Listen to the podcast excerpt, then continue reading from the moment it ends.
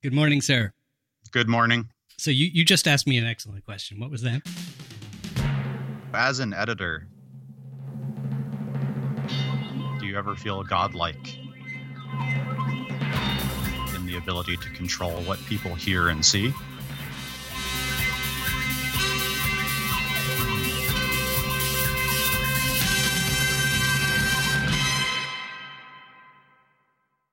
No.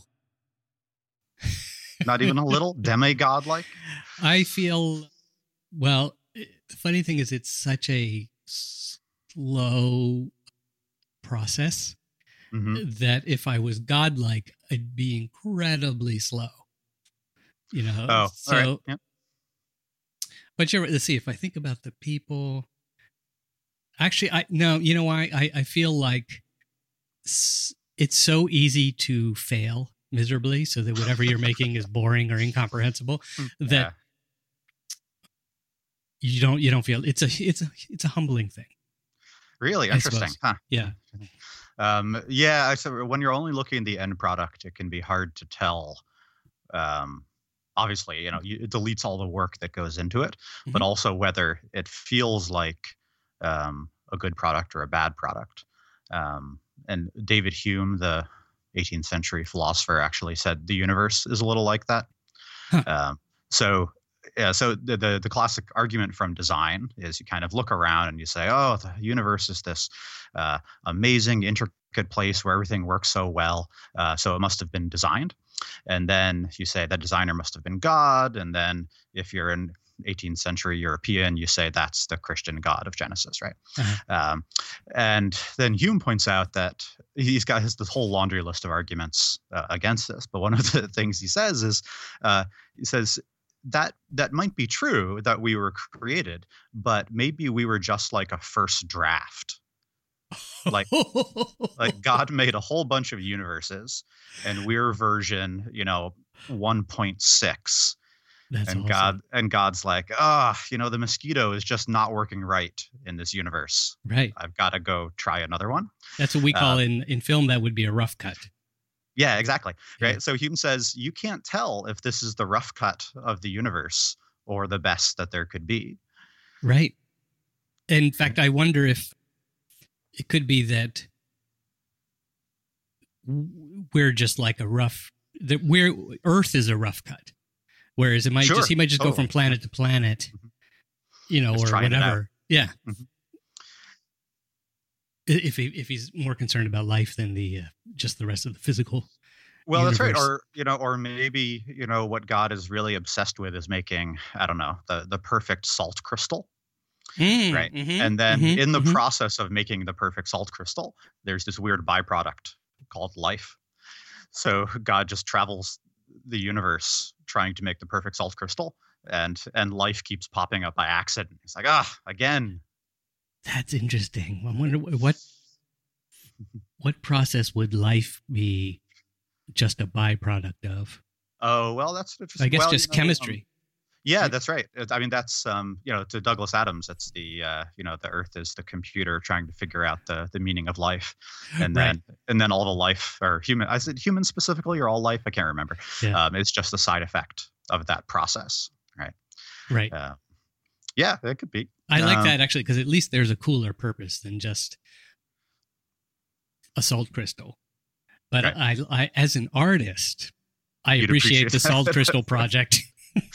um, yeah, and then you'd have a universe, you know, i- in which there's one planet that has, you know, in the Andromeda galaxy or something that has a perfect salt crystal on it, and God Yeah. like shows all of his friends that planet. Uh, and then there's billions of planets with crummy salt crystals, but gigantic civilizations. And you know, here's the Romulans and here's the Klingons, but those aren't so interesting. It's this perfect salt crystal. right? I love this idea. Mhm.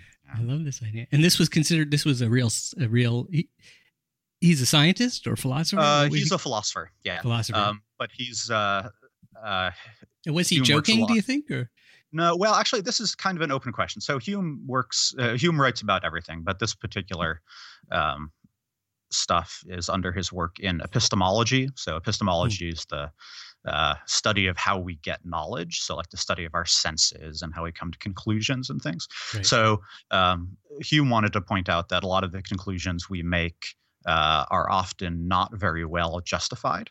So he writes this one book called Dialogues on Natural Religion, which is all about the design argument, the idea that we can infer the existence of God or, or the properties of God from studying the natural world. Mhm. So this particular critique is is just one of many. He also points out that. Um, you can't infer that there's just one creator instead of a whole team of creators, right? There could be like a whole hackathon going on of the universe, right? Um, but Sorry, and so maybe I missed sure. it. You said what what time period are we talking about? oh, so this is uh, the late 1700s, Late 1700s yeah, Scotland. Um, in Scotland. Interesting. Okay. Yeah, so Scotland's uh, uh, going through um, uh, what's sometimes called the Scottish Enlightenment at this time. So Uh-huh. there's this flowering of all kinds of intellectual thought at the time. Cool. Um, so the the weird thing, uh, the question is, you know, was he serious about this? Is actually hard to tell because the dialogue uh, on natural religion, where this idea comes from, is actually written as a, as the name suggests, as a conversation, but rather Hmm. frustratingly, as the name does not suggest, it's a conversation between three characters and not two, um, which is endlessly confusing for my students. so it's like um, Socrates and Plato. Right? Uh, Isn't that? uh, uh, Yeah, that's that's right. So this is a classical form for for philosophical, right? but with one one with another guest. with another guest. Yeah.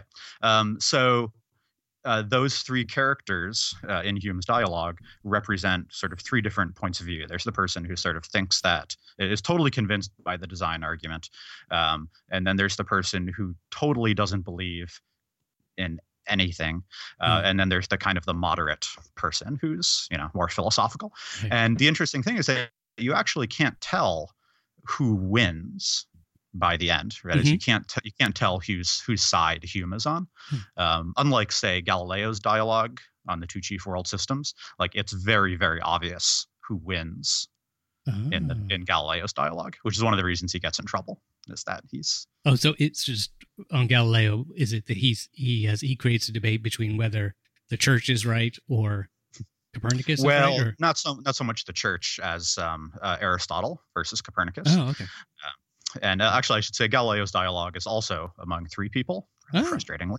Uh, and and the, and the idea behind the dialogue is that by uh, that structure should let you um, explore the different sides of a problem without coming down on one of them as definitely correct. Like that was the, that was the purpose of the old uh, uh, dialogue format. Right. Um, so Galileo has the uh, the Aristotelian and uh, the Copernican, and then kind of the smart guy who decides between the two. Um, See now, And- yeah. Galileo is more like modern news rate news. oh, totally. Yeah, exactly. You know, it's like right. opinionated. Clearly, right. there's a winner. It's a fake dialogue. Yeah. um, and that's uh, and that's one of the so I should say the, the reason this was controversial is because Galileo was under an order um, at the time he wrote this to not teach or defend Copernicanism.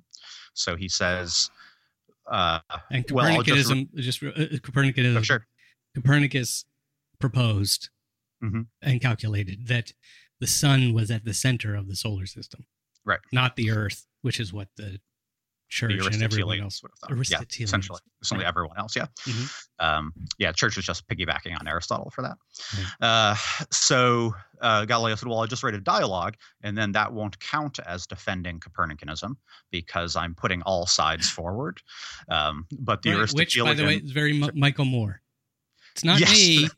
exactly. It's not me. You know, I'm just a little comedian. That's right. I'm just I'm just reporting these things. right? yeah, I'm just- exactly. I'm just asking questions. Mhm, Yeah. Yeah. But so, for instance, but the character who defends um, the Aristotelian position is just an unbelievable idiot in the dialogue. uh, to the point at which I should say, and the character's name is Simplicio, right? Um, and I should say Simplicio was a real Aristotelian philosopher, but the pun works in Latin just as well as it works in English, right? It's a simpleton, right? He's this he's this stupid guy. Um, and then at the very end of the dialogue, Simplicius actually says, yeah, I'm really confused and I don't understand what you're saying. So I'm just going to say we can't understand any of this. So uh, the, the, the Aristotelian case is not made very strongly. It's it's which is also like uh this is actually quite a while ago, but on Fox News in the early days, Mhm. there was Sean Hannity and Oh, that's right. Hannity and Colmes, Hannity and right? Colmes. I can't remember Yeah. what Colmes' name is. Um, but uh, Colmes was, uh, you know, the liberal, and Mhm. they made him look like this scrawny, sweaty guy. And Hannity was this, you know, crew cut, beefy jock Mhm. uh, personality. Yeah, that's that's exactly Galileo's dialogue. Yep, precisely that. and and and like Hannity and Colmes, it fooled no one, right? Like, Right. uh, nobody read the dialogue and like, oh wow, this is a really even-handed exploration of all the possibilities. right, right. right. Nobody was fooled. Now, why do you think? Why would Hume be subtle, and or more off, more um, even-handed than Oh, Galileo? that's an that's an interesting question. So I think part of the answer here is that Galileo was a professional shit stirrer, right? his um his uh you know he made uh, his his job was you know sort of as court as a courtier right so Right. his um his job was to do interesting things so the medici court could say see that guy galileo he's one of ours right like that's Uh-huh. literally his job is to do outrageous things so there's a certain sense in which galileo had to do outrageous things to really get like attention. uh, TV, that's right again he, like owned really by like, the um, giant rich corporation, right? The Medici Uh-huh. family, Yep. and is there to rile up the to entertain and uh, that's that's exactly it right if if you're if you're just a a calm uh well reasoned um, interlocutor then you're of no interest to the medici right? That doesn't that doesn't get anybody talking about Right. what you're doing. So yeah so galileo was like the tabloid or it was, it was like the kardashians right? He had to be on the tabloids um to be to be interesting. That is if people weren't talking about him then there was no point. and their their what was their motive for that? the medici? Yeah, Oh, so it's um let's see here, self-aggrandization, huh? right? It's Interesting. just it's it's famous it. for being famous kind of thing. Yeah, it's like Ah, that's so interesting. Okay, wow. Yeah.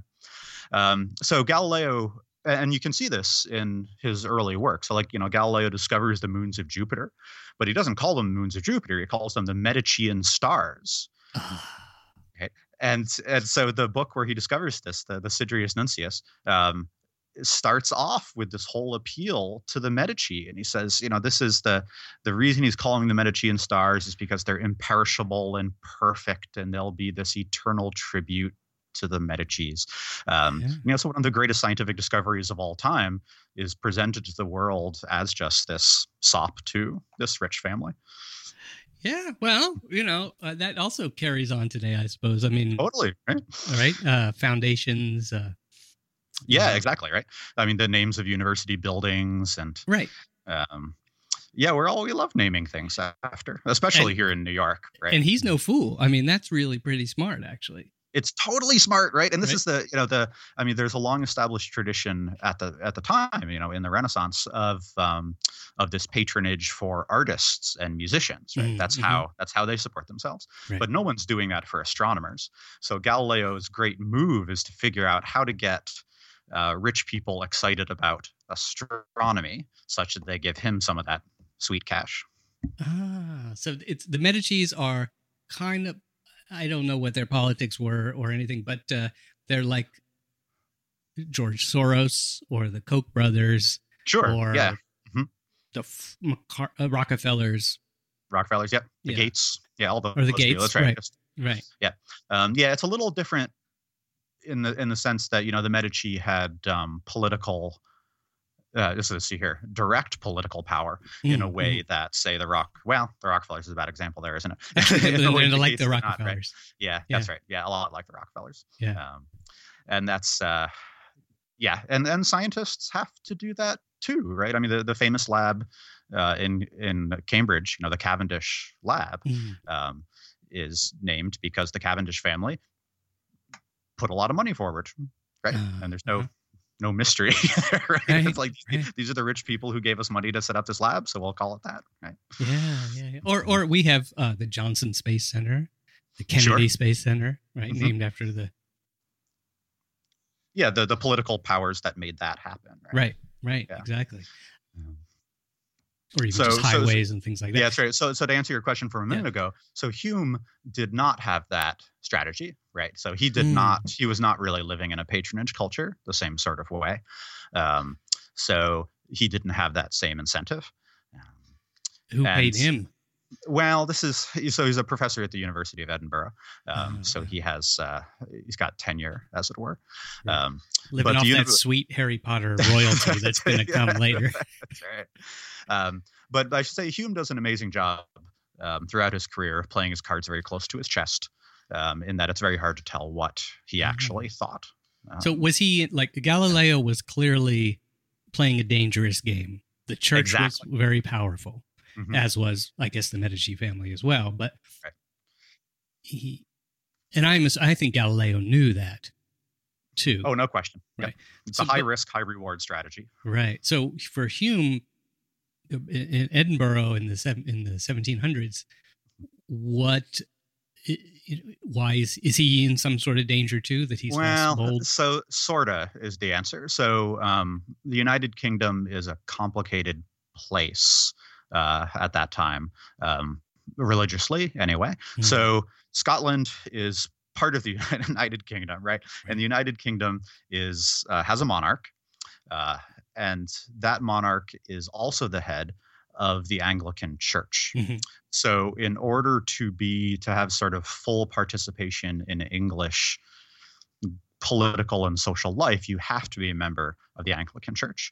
You you don't have to be a member of the Anglican Church, but if you want to be kind of a full member of society, you have to. Right. Um, so, like you can be a Quaker, but then you're you can't go to college and can't vote and things like that. Um, so, but then Scotland is weird because they have their own established church, the Church of Scotland. Um, Ah. so they so, so if you're and if you're in the universities, the universities are clerical um, organizations at this time. So uh, in England, that means to be a university professor, you have to take um, a priestly oath, as it were. You have to swear to the, the 39 articles. And then in Scotland, it's extremely confusing because you have to sort of both be subject to the Church of England and the Church of Scotland at the same time. Uh, so, and so this gets extremely complicated. So, the I guess the short answer is that um, Scottish intellectuals get very good at uh, saying interesting things without offending everyone. Interesting. Right. So they that's like li- you're living under kind of two authoritarian Mhm. regimes. Yeah. Who? The, but were there a lot of differences between the Scottish Oh, church and Well, this is one of these things where, from a distance, right? you know, a Hindu a Hindu looks at the Church of Scotland versus the Church of England and be like, "You guys are exactly the same." That's right. Um, but of course, the people who participate in these things will emphasize these tiny little doctrinal Right. Right. or got it. theological differences. Right. Right. Right. yeah. Uh, I'm surprised he didn't go with four people in his dialogue. just, just keep adding them. Yeah. Yeah. A Hindu, for instance, would have been. Uh, Yeah, that's right. That would have been very interesting. Y'all are crazy. that's the modern version. That's right. That's right. Today, what what's an equivalent of that today for scientists? Oh, having multiple masters like that. Something that's really like, you know, we have uh, religious fundamentalists in the United States who are um, anti-evolution and things like that, but it, that's quite a minority. Yeah. And I know that Sagan, Carl Sagan, we talked about in the seventies, was, you know, got into nuclear weapons and was sort of Right. got in trouble for that, but wasn't so bad. I would think that he was. Maybe we don't have this kind of thing anymore, at least in the West. Oh well, so this is uh, actually a, a um, an interesting question because essentially the question is, um, you know, what what are the powers that scientists have to answer to? Right. And the, the usual answer given these days is grant funding organizations. So Right. if you're running a, a proper lab, you need a lot of money coming in from outside. So for most of you know, well, I'm going to say the second half of the 20th century, um, that meant the federal government. So whatever you were doing, you had to convince the federal government mm. that this hmm. was worth doing. Right. So yeah, you get to uh, like with Galileo, you learn to phrase things in a particular way and and sell the importance mm, of things mm-hmm, in, mm-hmm. in, particular ways, even if it's a little absurd. Um, but that's just kind of the that, that's just the way the game is played, right? right. Um, and then I think one of the shifts we've had, um, say in the last couple of decades, is uh, the turn towards um, I don't know business interests and kind of entrepreneurship in the sense that uh, now you know it used to be that universities asked you how much government funding you were getting and now you uh, ask professors that and now universities ask professors uh, how many patents they get. Right?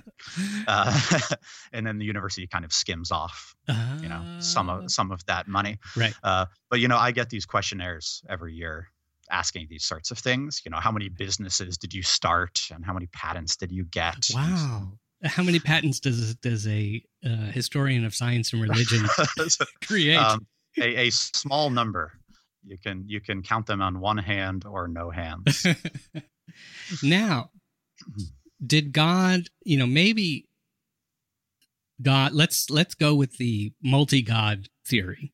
Sure. And God has uh, a God. Mm-hmm. We'll call him Bob. Yep. Bob, God Bob, Bob the Great, mm-hmm.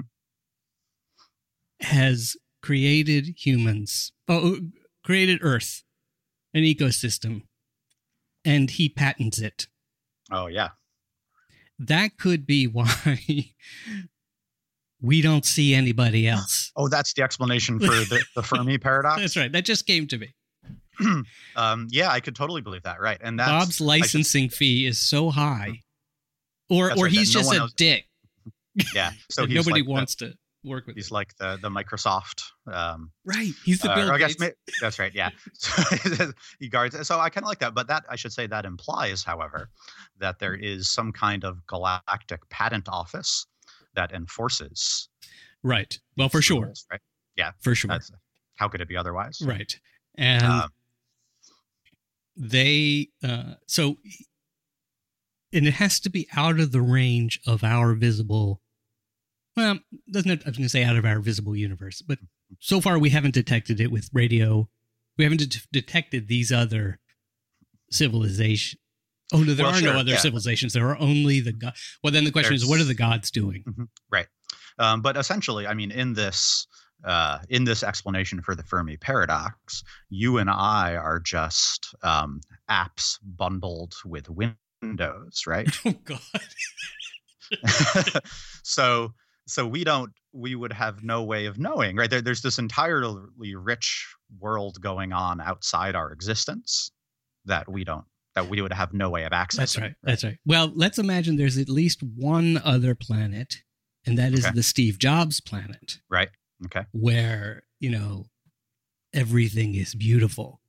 Mm-hmm. And but extremely expensive. Expensive and totally incompatible with our world. Perhaps it's a okay. let's say it's a you know what it's a Steve Jobs universe. I think the universe thing makes more sense.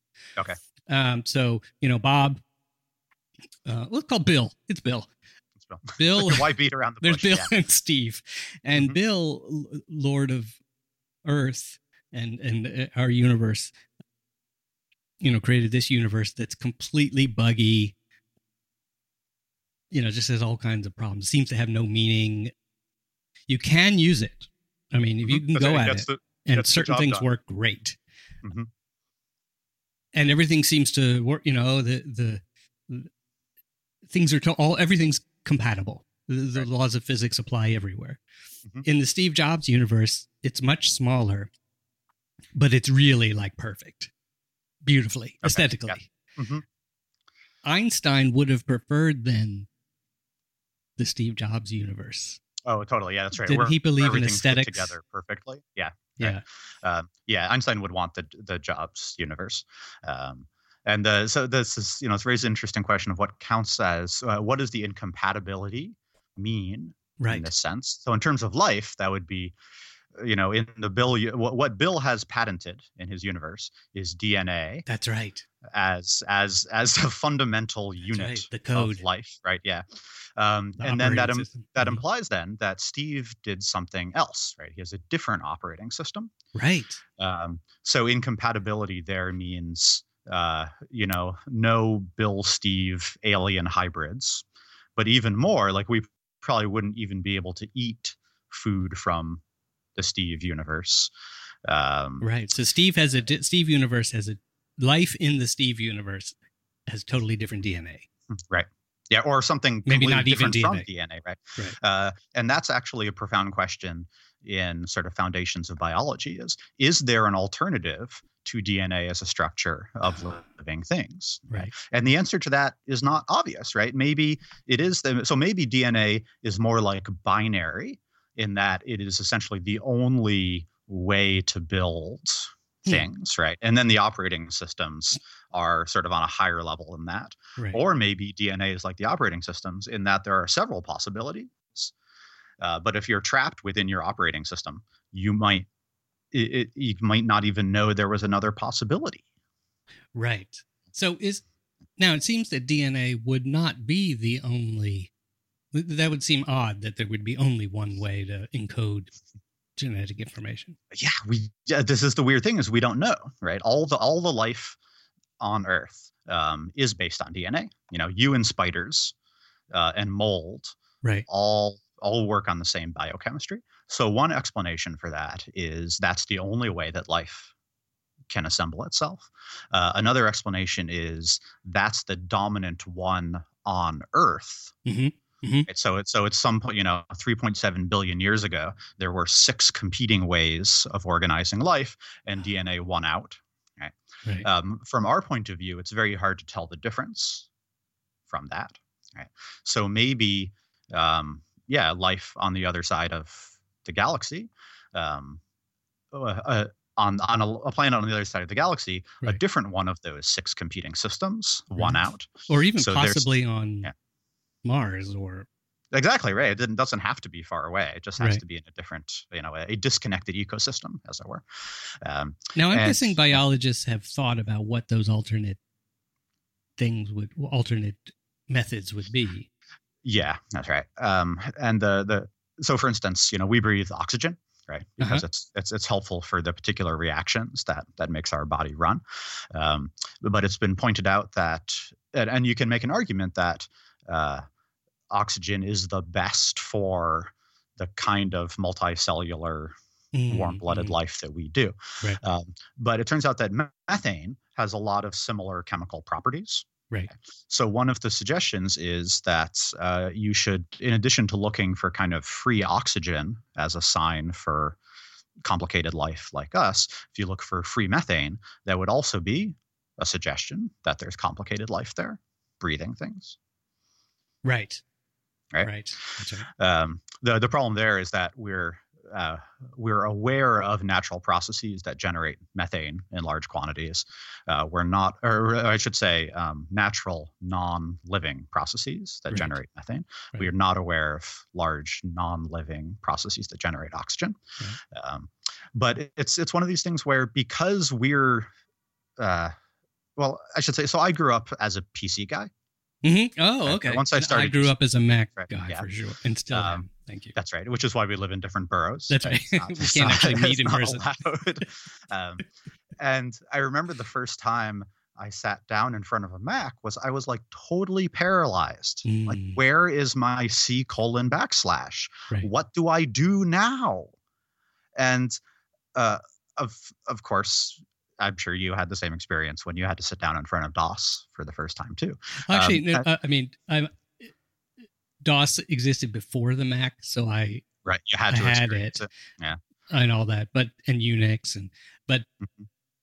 uh, definitely, actually, Windows is a is a perfect example because you know I get used to using Mac and and then I go to Windows after not having used it forever, or you know, and uh, it's the same thing. Yeah, where's this key? Where's that?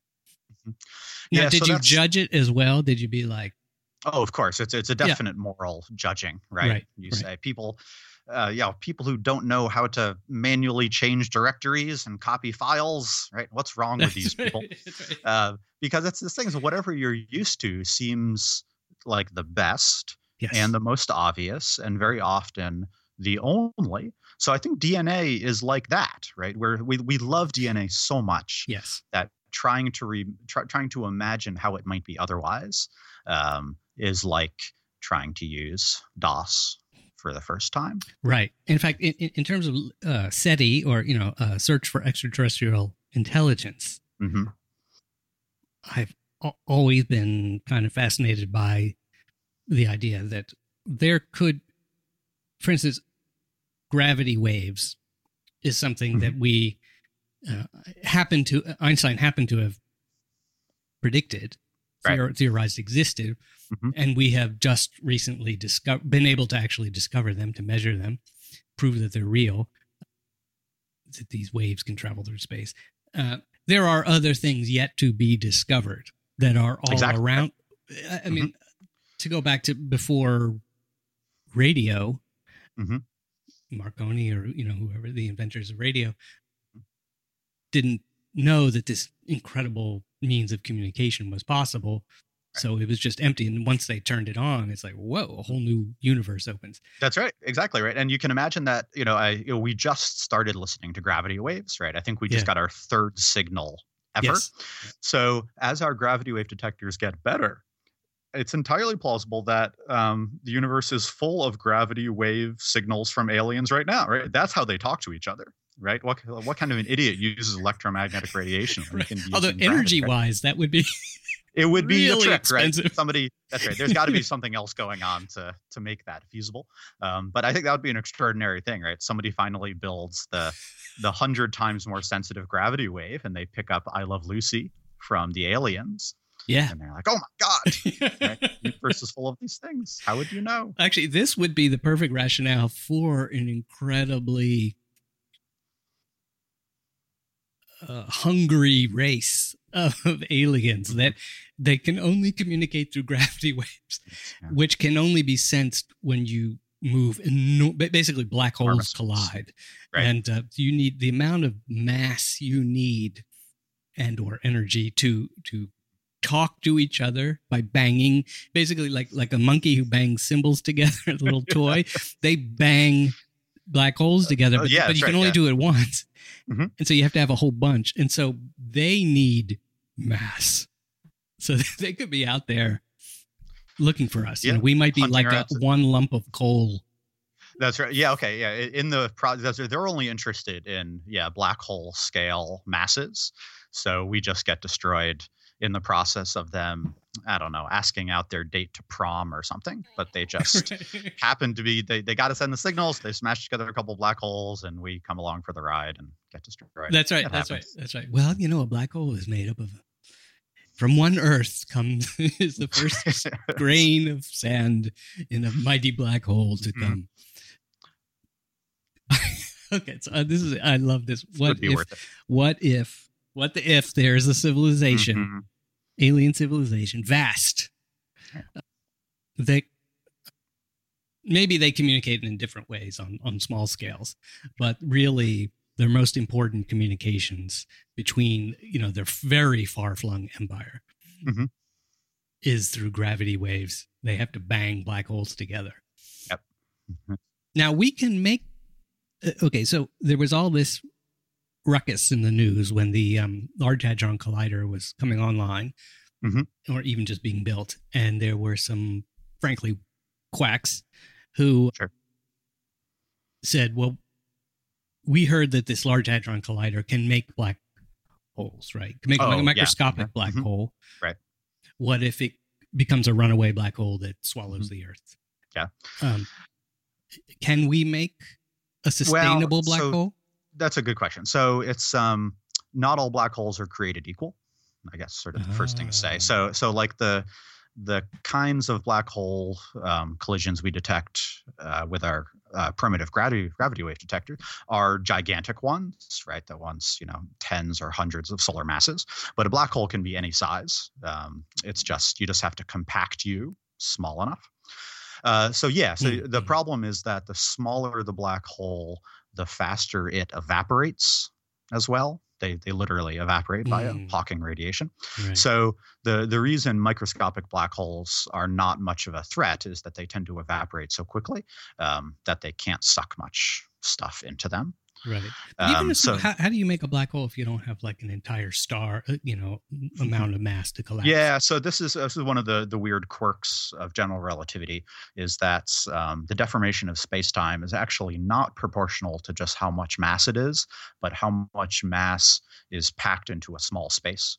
So Oh. for so for any given mass, so for a Phillips size mass, there you can calculate the Schwarzschild radius, which is if you pack the mass into that small a radius, you will Right. then get a black hole of that mass.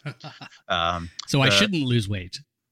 I mean, I have a lot of weight, but it's more widely distributed. exactly. You shouldn't uh, you shouldn't compress yourself right. Okay. Good. in a radical way. Um, and and these numbers are so absurd, like for how much we have to compress you to turn you into a black hole, Right. um, that it essentially never happens in natural processes. So the only time in sort of in normal happenings of nature that you get enough mass crunched into a small enough space is with collapsing stars. So that's why black holes tend to be stellar mass sized. I see. But and and now that those we know that black holes kind of eat each other. They you know Yeah. one black hole will because it's Yeah, giant gravitational force, right? Will pull in things, and, and once Mhm. things come in, they can't escape. And so Yeah. the black hole grows, and so at the center, turns out right at the center of every galaxy is a ma- supermassive black hole. They call it Right. Um, f- we don't know exactly why, but it's there, and as stars swirl around it, if they get too close, they go in and and they become part of the black hole, and, and the black hole gets a little bit bigger for every star that Right. it eats. The microscopic black hole suppose it could last just you know it, it wasn't instantaneous it, it doesn't instantaneously evaporate Mhm. is there a period where it attracts other like Yeah, it'll attract other things, but the like the um, uh, you know, a Phillips-sized black hole is sub-atom sized. Okay So you know, atoms are mostly empty space. Right. So so your black hole, after your transformation into a black hole, you will be zooming around in mostly empty space. Uh, and if you happen to run into a nucleus, right then you will suck that into you, and you will get a tiny bit bigger. Huh. Um, but your your gravitational force is so weak because you're so small right um, that uh, the odds of you was essentially it's a race. Uh, you have to eat up enough atoms, Pac-Man style, uh-huh. uh, bef- before you evaporate in order to survive. interesting And there's this would be an inter- this would be a good like um, master's thesis in physics. Wha- What is sort of the minimum size of microscopic black hole that will likely eat enough to survive before it evaporates? Um, Right. So Right. totally doable calculation. Uh, Interesting. Um, you're gonna you'd need to be good at a few different things, not just general relativity, the physics of black holes, but statistical mechanics and Brownian motion and things like that. right Um, and that would be an interesting number, right? And then you could have that. That would be a number you could write down and carry around in your pocket and say, "I'm not scared of any black holes smaller than this." black hole on you have a little sign that says black hole on board? I would. I baby, mean, I'm, I'm, baby black hole on board yeah. So my guess would be it's um hmm it's probably planet mass sized. That's that's my that's my Mm, back of the mm. brain calculation is that you don't need to worry about black holes like smaller than earth jupiter which yeah I'd say I'd say Earthish but this is okay. I, this is totally a, a wild ass guess right right right right right well yeah for instance jupiter seems to be perhaps it was a protostar Mhm. so maybe it's like the tiniest just below the t- tiniest kind of star you could imagine um which now not all stars become black hole anyway but that, that's more about the uh, the um, physics inside the star whether it uh, yeah collapses over its own uh, right. Mhm. uh, other forces. So if you you can let's suppose we can make one. Would it? How would you contain it? Oh, contain your black hole. So you got this Um, black hole. It's yeah. eating everything around it. Uh, no, you're pretty much if if it that's right. If it's beyond the black hole on board danger minimum, um, then you're pretty much screwed. Um, you know the the way to keep out of a gravitational um, well like that is to orbit it at Mm, the correct mhm, speed, right? Right. So if you if you have some maneuvering capability, you can maneuver around it and get into a stable orbit, and you'll be okay Right. as long as you're not past the event horizon, and then it's all over from there. Um, but the problem is that gravity, you can't. Um, we know of no way to shield against gravity, Right. right? So so you can shield electrical things because you've got positive and negative charges. So if you want to shield a positive charge, you shield it with negative charges, and you're good to go. Right. Um, in nuclear power, nuclear, we can shield the nuclear. We can contain yeah, it that's that's a little more complicated, but yeah. with Um, more but there's no equivalent, right? There's no there's no equivalent for gravity, right? There's Right. no opposite gravitational charge that we know of. you know, if we Mm. can figure out what dark energy is and manipulate it, then maybe you can build a gravitational shield. right. Um, but as yet, sorry. So you, if you could, the society, the, the civilization that's communicating by Mhm. banging black holes together, Right. That's they've got to be able. My guess is that rather than, well, that there's an early stage of the civilization where they have to do it by storing them up, building, you know, Mhm. reservoir of these things like Mhm. coal. Okay. Right Okay, and, sure. And then, you know, like when, you know, two tribes or something, you know, far flung people want to communicate by fire, uh, by bonfires, you know, they're going to burn Oh, something. right. Gotcha. right? Yeah. So this early stage of this civilization is uh, they got all these black holes. Somehow they're able to contain them, or there's just a huge region of space where they can, I don't know, you know, they can put them. Well, they that's right. You'd, you'd have to figure out some orbit where they could orbit around each other Oh, an orbit. safely. Okay. Right. Yeah, you could totally do that. Oh, cool. Yes, there's like this crazy swirling black Mhm. hole cloud. Exactly. Yeah. But if you're good enough at math, you figure out the orbits that are mostly stable. Right. You're good to go. Wow, that would be a cool thing. That would be a cool thing. And then whenever they go, oh, we got to send a message to, uh, you know, the others, somebody, a little tugboat or something, going to go in there. And, well, I guess all they would have to do is nudge one of them out of orbit in just the right way so that Yep, it hits again. another one. Yeah. Mhm. And then they'd have to have as simple a code as possible. You would want a very efficient code. yeah. Um, yeah. or prob- maybe in the way actually in the way they hit each other the type of ring that it makes Well, that's an Maybe interesting thought. There, there could be some way to encode that. Um, but certainly early on, it would be like um, the beacon beacons of Gondor, Uh-huh. right? Where they where they just light it, and you have an agreement ahead of time, where you say, if you see this signal, it Right. means this. So it would be the same kind of way um, Right. with gravity waves. Say, if you hear a gravity wave from us, it means the Altarians have arrived, or whatever, uh, whatever Right. critical message you figure out. Right. actually if you go back even further i'm going to guess that the way this civilization started was they had these things speaking of the monkey it's like like uh, king kong or you know one is island it's or whatever they're, they're like when they see people coming that they don't want to get too close they you know bang a couple black holes together it's like stay away That's kind of a signal. Well, I mean, Yeah. that would be, um, I think that would be a good signal, right? Because then you would say, oh, any civilization that's powerful enough to bang together black holes on a regular basis, I don't want to mess with. Right. So I'm just, so I'm just going to stay home. Right, they have to Um, bang it. Maybe they want to bang it in. A, I mean, if just the banging together might say this is a dangerous region of space. Don't come near here. But Right. also, they want to bang it in a way that indicated they were intelligent. And and this is the this is always the trick with SETI is that a Mm. message a message that says if you don't share any common form of information with somebody, a message that that to you means stay away, sure looks like a come say hello message to somebody else, right? right, And when it's something that simple, like I, I I can send one bit of information. I can bang a black hole or not. Right. Um, it's very hard to tell whether you're asking for attention or you're telling people to stay away. Right. Uh, and it's not. It's just not clear. Like this is how actually Alien, the movie, starts. If you remember, is they, they get they get a signal, and the captain thinks it's a distress signal. Right. Right. And then Sigourney Weaver looks at it more closely and says, "No, it's a warning signal. Stay away." Right? Right. And then everybody dies except her. Right. That's right. See, smart. Mm-hmm. Yeah, and, and the signal that uh, LIGO receives is like a chirp. That's right. Yeah, That's- it's it's like a a- sound wave. Yeah. So you could encode. That doesn't sound like stay away. Um, that's a It good sounds like hello, Hello.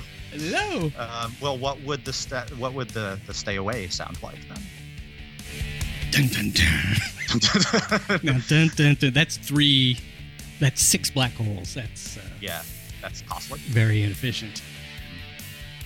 I don't know if any of our listeners figure out how to encode a stay away message That's into it. a single black hole. That's right.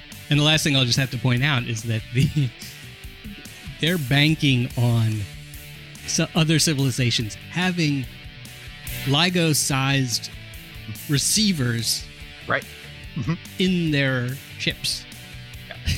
That's right. Well, I mean, we we assume that people have, you know, I mean, ra- radio telescopes are gigantic things, right? Hundreds of meters across, Right. and we have no problem imagining that a civilization sets up a whole bunch of those, True. right? So in hundred years, I'm sure we'll feel the same way about uh, gravity wave detectors and gamma ray observatories That's and true. tachyon fields and things, right? Yeah, anyone can measure vibrations smaller than an atom.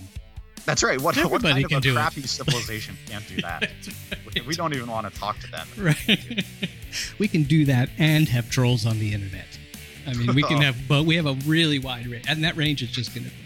Yeah, the gravity wave internet must be totally full of trolls. Can you imagine how bad this must be if you've got a whole galaxy of aliens living in their parents' basements? So many black holes being wasted for like you know, they have a Twitter which is like 140 black hole bangs, That's right. exactly.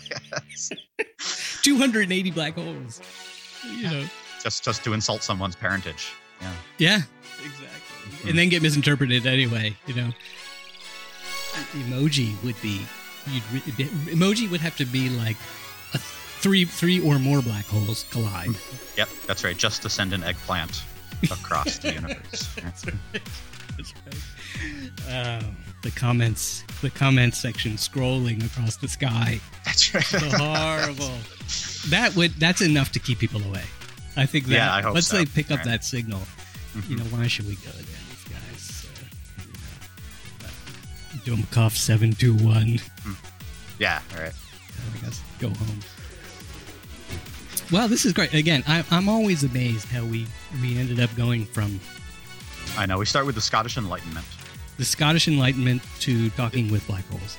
Yep, that's right. Excellent. And I like that we, you know, we went through a. I, I love actually coming up with a communication service instead of taking it to the, you know, military, because we, we need to keep those ideas quiet That's so right. that we don't can wanna s- give that away. patent those and sell those to the military. We don't want those ideas to get into the wrong hands. Yeah. Basically, Um, but yeah, anybody can have the uh, black hole Twitter if they want it. you can go. it's free as in beer. You know, you, you buy Yes. the beer, meet us. You can, you can uh, go for that. Wonderful. I hope you have a good week yeah, you too. coming up. Um, and uh, we'll communicate again soon, as soon as I get my gravitational singularities rotating in the right way. That's right. Dun dun dun. All right, sir. See you next week. All right, take care.